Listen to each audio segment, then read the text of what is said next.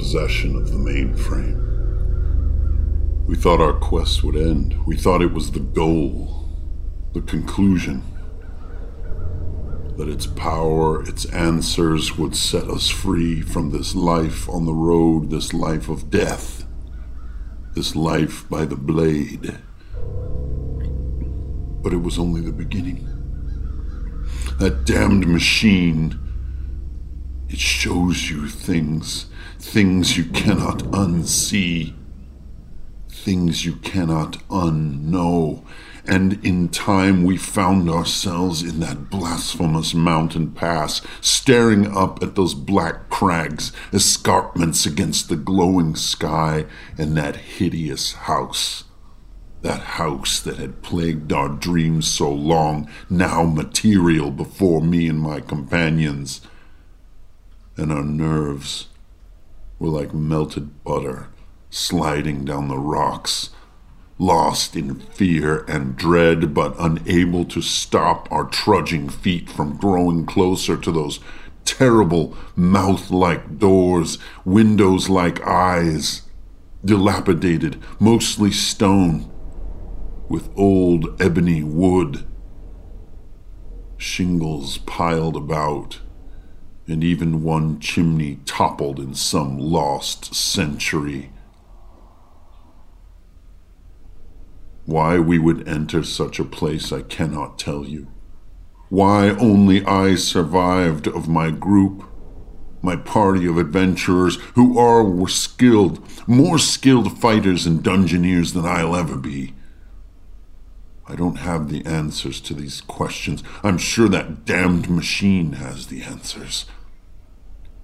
But as we delve deeper, drawn ever forward by the crackling and the brimstone smoke of some great fireplace which always seemed to be just beyond the next wall, as we delved, we discovered the darkness. We found the reason it had led us here. That damned machine has no care for mankind, no care for human souls. It is only a mainframe, an abacus, a bean counter. It knows cosmic outcomes we shudder to even even consider. And through that red window to hell we all looked, and our eyes were burned from their sockets, save myself whose only armor was cowardice, for I turned, and from that place as it collapsed into a crater of smoldering ash, I ran. And now my cowardice is all that keeps me company. Save that thing in the corner of my bower. That little cubic machine, clicking and whirring, showing me things.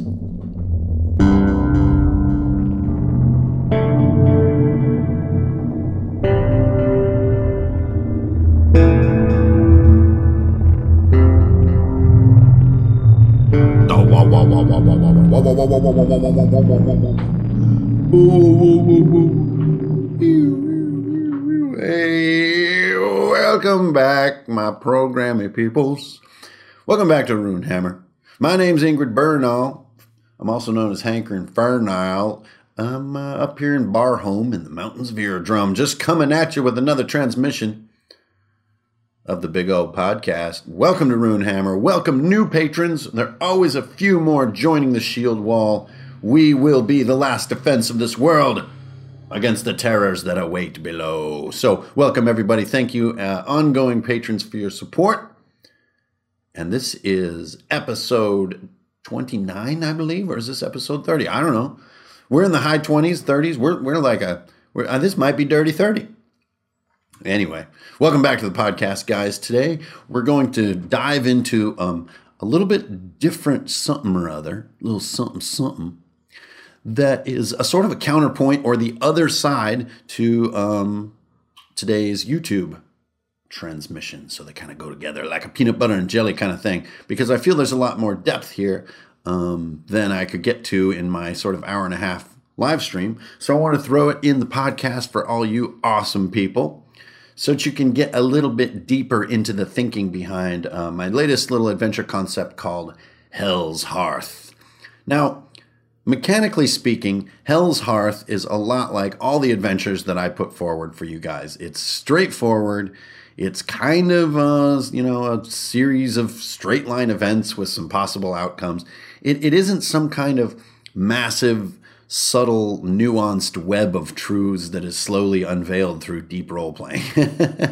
now, I always believe, you guys know how I believe that, uh, you know, the old phrase, danger is the great unifier. I really believe that lots of action and lots of combat and lots of pressing the group forward is what drives great role play, doesn't supplant it. And so if you guys notice that my adventures have a lot of this kind of what I call the water slide effect, you know, where you're you're tugged along by danger and by inevitable truth and by what has to be done and you know, situations you can't avoid and so you're pushed forward.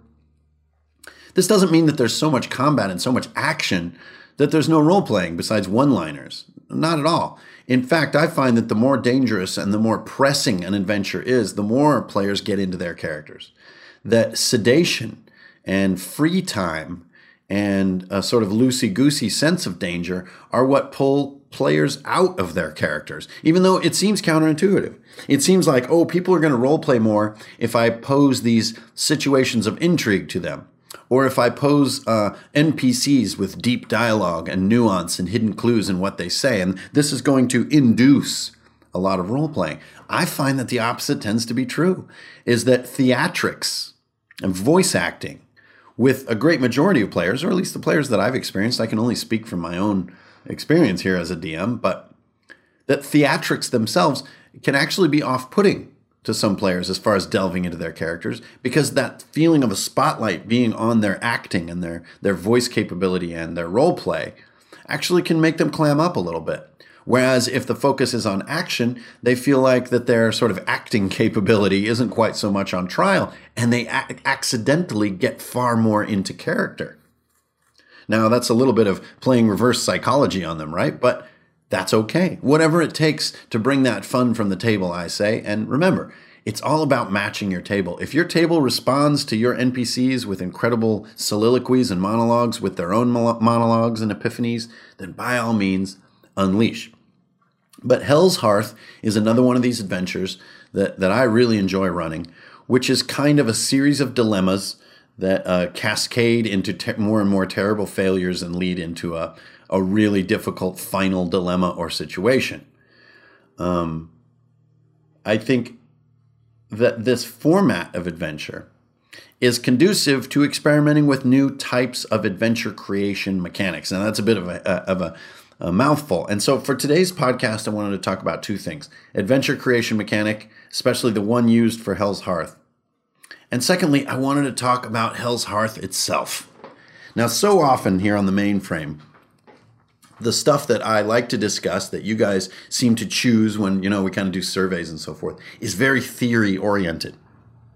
Now, theory being a catch all word here for we're not talking about a specific scenario, piece of content, or piece of lore in a world.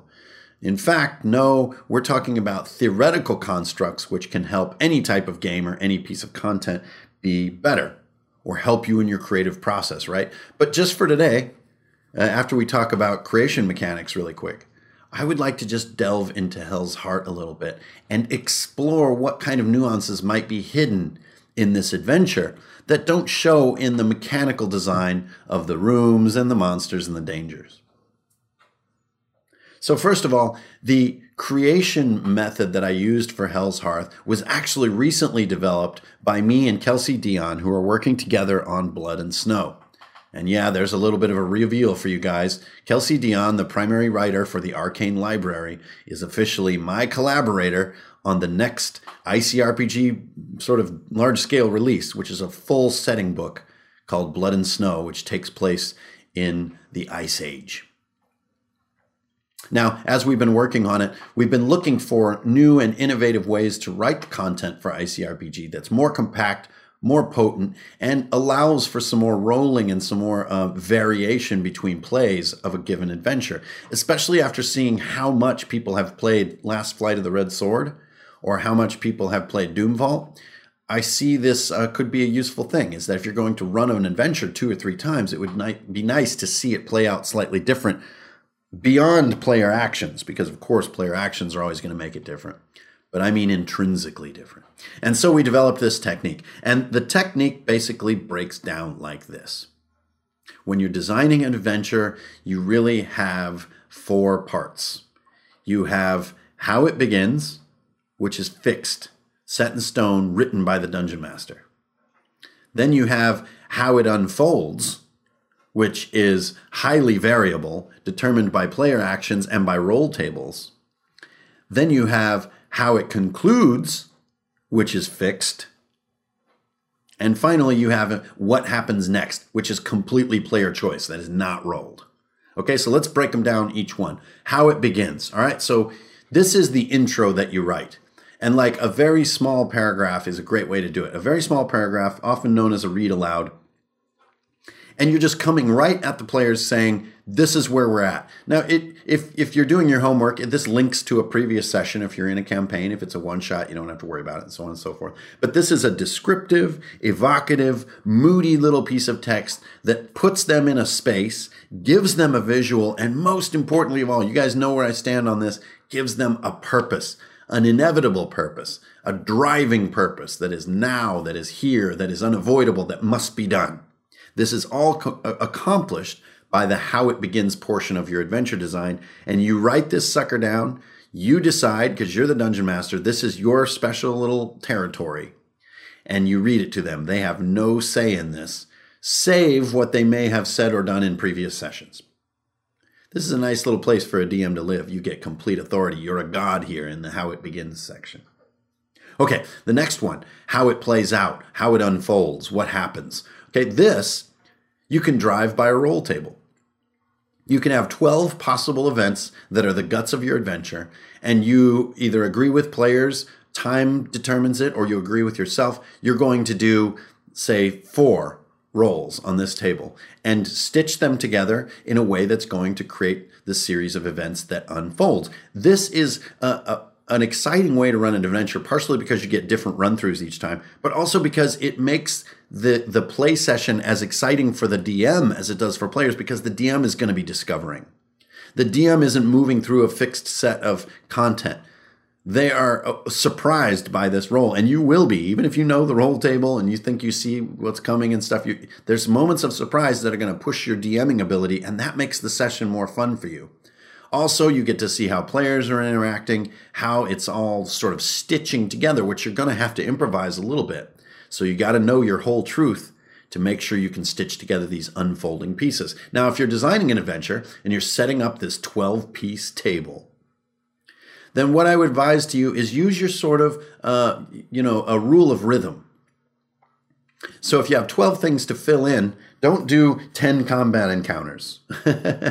show rhythm. So do combat, mystery, tone setter, um, you know, monologue, combat, tone setter, combat. You see what I mean? Just like nice staccato, strange rhythm, right? You don't call a sandworm if you walk without uh, without perfect rhythm, right? And you want to do the same thing here with your adventure. So you get your roll table filled in, you bring them in with the intro, you start unfolding it based on the rolls, and you move through the action.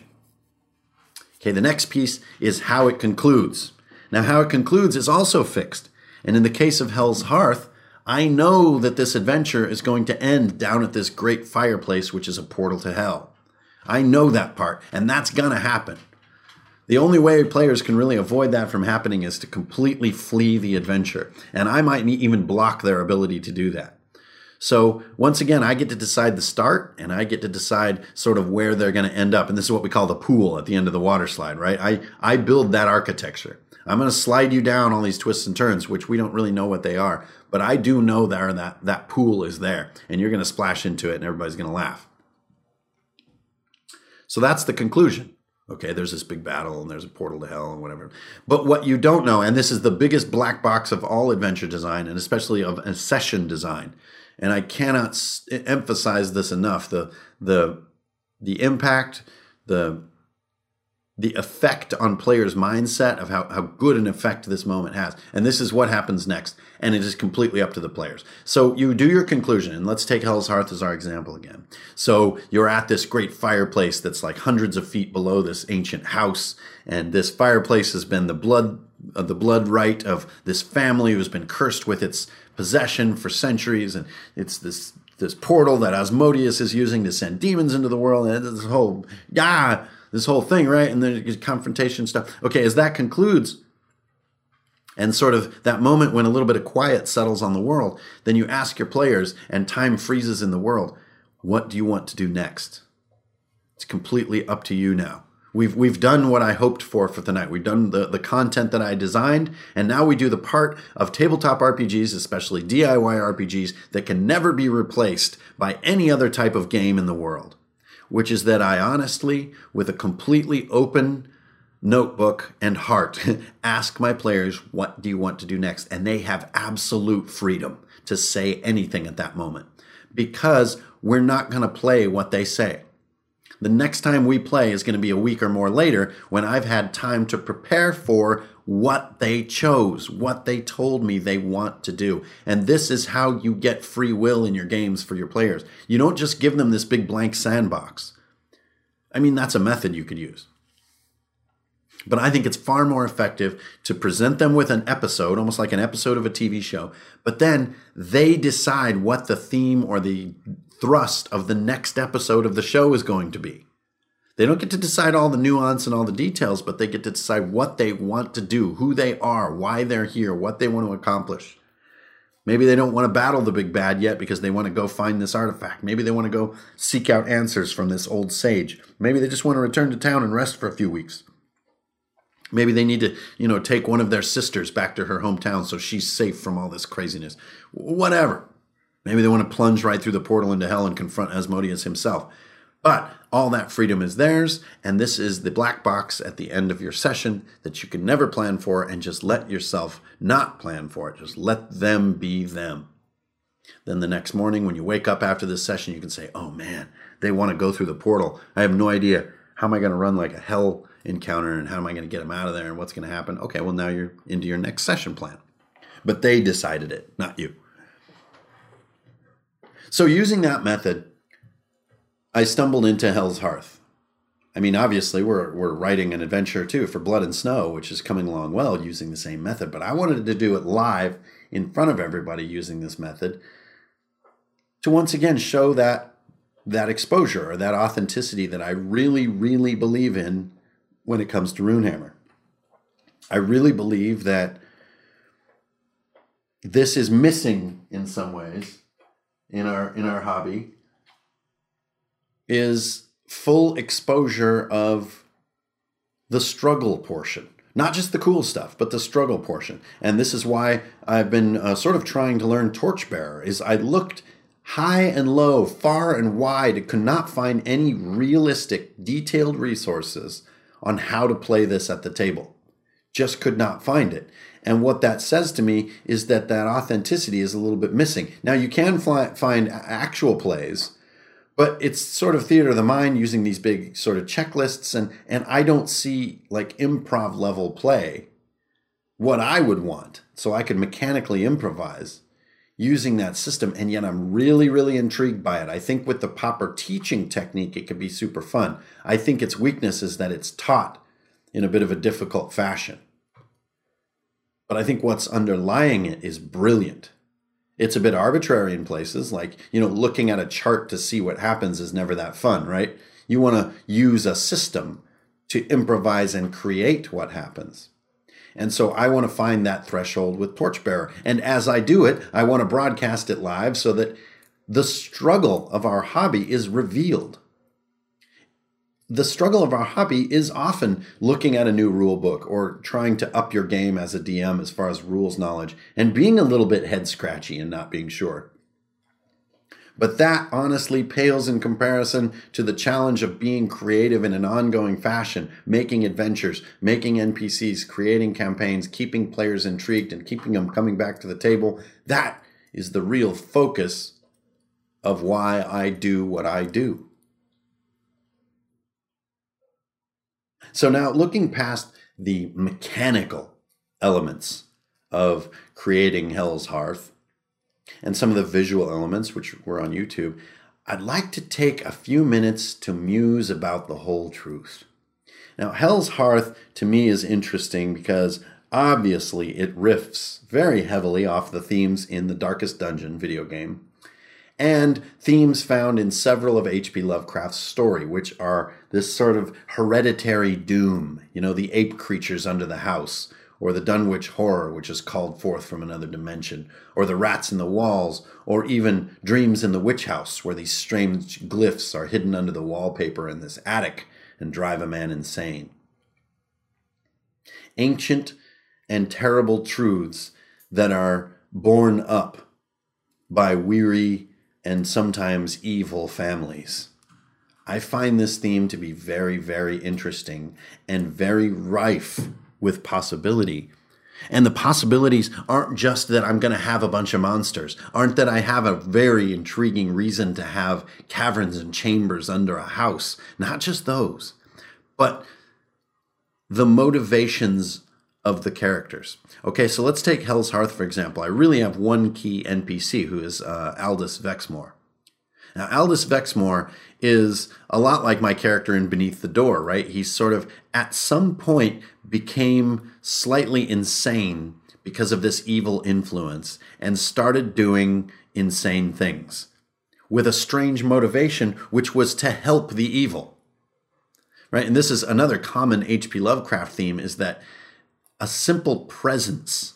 It isn't even really ever proven as being powerful or supernatural, but there's some kind of presence that drives the mind to either seek the presence out or to, to help it or to make offerings to it or listen to its voices. And this subtlety and strangeness is how I would want to portray Aldous Vexmore. He isn't Strahd. He isn't Lord Soth. He isn't a conqueror of worlds. He's a fallen Lord. And as a fallen Lord, he does have these sort of moments of lucidity where he sees outside the madness and probably falls to tears. He's seen his own family once at a height completely destroyed by this obsession of his or by this evil presence. Right? It's like the Amityville story. The family gets in their new house and everything seems great, but the house itself eats them up. It doesn't eat them up because teeth appear in the walls. It eats them by turning them against each other, by giving them bad ideas, dark intentions, visions of horrors. This is what happens in Hell's Hearth. And so by the time the players encounter Aldous Vexmore, yes, he is their enemy because he is in large part the source of this ongoing problem. He is the harbinger of whatever doom will rise from beneath this house. But he's more than that. He's a tragic character. He's paid the ultimate price for this stupid evil force. He hates it more than anyone. He's the most trapped by it. And this is a big part of your whole truth because there's a nuance in this character that can be exploited by players. And this is why the whole truth is always so important, especially if you want to develop NPCs that have an interesting linchpin to them. The whole truth can become somewhat useless if it's beyond the hero's reach. An example of this might be uh, the somewhat frequent obsession of dungeon masters and determining the pantheon of their world, right? Well, I'm making a world and I need to know who the gods are. Okay, well, there's this sort of god of iron, and then there's a god of the sun and stuff like this, and. Okay, all this stuff is somewhat cool, somewhat interesting to write down, but honestly, totally beyond the reach of the players. But if you were to, during world building, say, well, I have this priest of the sun, who actually has been frustrated because the, the church of sun worshippers is actually in great decline, and this priest has done terrible things to keep the church alive. Things that are against the very precepts of sun worshippers. And he encounters the players. Now we're talking some interesting stuff. Now I need to know what the precepts of the sun god are. Because this priest has gone against them, and the players now have access to use this knowledge or to discover it in a way that could be a linchpin between having to confront or not confront this priest. And the same is true with Aldous Vexmore, but in an even bigger way. In the right scenario, Aldous could help you to destroy the manor. And in the wrong scenario, you could conjure in him such an evil God. Right? It could be completed, this cycle of it overtaking him. And this is like the moment in Amityville Horror when the father takes up the axe and the dark force in the basement has completely dominated his will. And with this fire axe in hand, he's going up the stairs with the most terrible intentions for his family. He is overtaken by the evil. The exact process, mechanics, role playing, and timing involved in whether or not Aldous Vexmore is overtaken by this evil force is the very crux of Hell's Hearth. Not the room designs, not how many demons are pouring out of the, the, the portal, not many, how many magmans are crawling around in the cavern. No, that is not the, the juxtaposition that makes it exciting. Not tentacles, but rather the thread by which Aldous Vexmore's sanity and righteousness hangs. Now, if that is not enough, as far as the Vexmore family or the manor, you may want to add one or two NPCs. And one could be the caretaker. The caretaker is always a fantastic character that is very easy for people to imagine because it's such a trope, but can be great to provide an outside view of the family, even though the caretaker is sort of part of the family. Can be a great way to reveal some of the family history. Another classic is the young member of the family. It could be the boy or the daughter. And this represents the good side of Aldous Vexmore. This represents the not yet spoiled side. And maybe she's been running around this house, poor thing, hiding in every nook and cranny like Newt in Aliens, waiting for the day that some savior would come.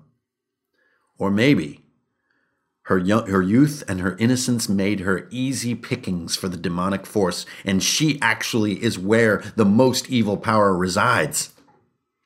More a trope, uh, uh, more a trope, I mean, of, of modern horror to do that kind of move, to hide the evil in a little girl. Very modern feeling story twist there. But knowing these whole truths about Hell's Hearth and about Vexmore Manor is what's going to give you this foreboding as the players are just walking up the path. So, in my intro for the podcast today, you heard my concept, which is that the mainframe actually leads the characters here. I'm starting to actually integrate the RPG mainframe into my world. And so they recover this thing and they think, oh, wow, now we have all the answers and now we're going to be kings and stuff. No, actually, it shows you dark truths like Samara in the ring truths you can't escape that you that beckon you almost like how all the um, the the pilgrims are beckoned devil's tower in close encounters of the third kind right these dreams and visions plague them so much to relieve the anxiety they have to go there even though they don't even know why but they're drawn there and the mainframe draws the heroes here. And in a way, I'm now starting to manipulate the mainframe much like a warp shell, which is this entity that knows where threats to the cosmos are starting to boil and sends heroes there, against their will usually. And with all that in consideration, the players are walking up to this house with these sort of dark, you know, visions or dark feelings But the joy of it is, if you know this whole truth about Aldous Vexmore and his sanity hanging by a thread, about his daughter in whom the evil resides, about the caretaker who is just cursed to live there. Maybe the caretaker's been here for like a thousand years and cannot die and cannot leave service. He has a blood oath to the family that can never be broken. You know these dark truths already. And so you, as the dungeon master, are going to feel this glorious foreboding as the players approach this house. Now, maybe, excuse me, maybe you don't want to do the adventure quite like I did, where such a dungeon crawl. So remember, you do have the entire manor to play with before they go into the chapel where the, fo- the floor crumbles and drops them into the dungeon. So if you wanted to reveal bedrooms and a dining room and have very little happen, not a lot of confrontation and danger, maybe just meeting the caretaker and getting a glimpse of the daughter, and that's it. But exploring rooms in a free form way where players are allowed to make left and right turns, open doors, look in spaces, right? Do all that kind of stuff just to build the foreboding. If you have that time in your game and you enjoy that type of gameplay, you have all that opportunity in the house and then plop into the dungeon and stuff starts getting crazy. But you will be able to run all that material because you know these whole truths right? The whole truth is is telling me things already. I can see it in my mind. First of all there's a little girl's room. That's creepy. Then there is the master's room right? There's a master bedroom. What what happened to his wife? Excuse me. I'm dying. What happened to aldis's wife? You have to wonder. And maybe there's a painting of her you know this sort of sad painting of her. Then you have the caretaker. Well he's going to need a little shed and then there's sort of a servant's kitchen and there's a dining room, and then there's a great hall for welcoming. And like, I could easily whip this map up just because some of the whole truth elements that I determined about the NPCs are now creating a map for me. And this is just what I call mining your assumptions or mining what might be. And this is what I do with players a lot is they'll say, "Oh, I bet that's a blah blah blah." And in my notes I'll be like, "Ooh, good idea. I'll take that. That is now the truth." But again, I just wanted to muse with you for a few minutes about what deeper truths could lie inside Hell's Hearth. Now, this doesn't even get into the deeper and crazier stuff, which is like why this fireplace is even here in the first place. Did Asmodeus create this? Did a human being create this? Was there a ritual that opened this portal? Is there a ritual that can close it? So many questions have so many interesting answers, and those answers are your path to creating a bitchin' night of D&D. Thanks for tuning in, you guys. This is Ingrid Bernal, also known as Hank Inferno, up in here in uh, northern Runeham area, hanging out in the small town of Barhome. And it's great to have all you guys around. Again, thank you very much for your ongoing support. I hope you guys enjoy these podcasts. Lord knows I love making them, and I'm going to keep them coming because, man, I'm just getting started. Woo! Winter's coming, and you know what that means. Time for D&D. So uh, I'll see you guys on the internet. May your dice roll high strength, honor, and beer. Until next time, Hank Inferno, signing off.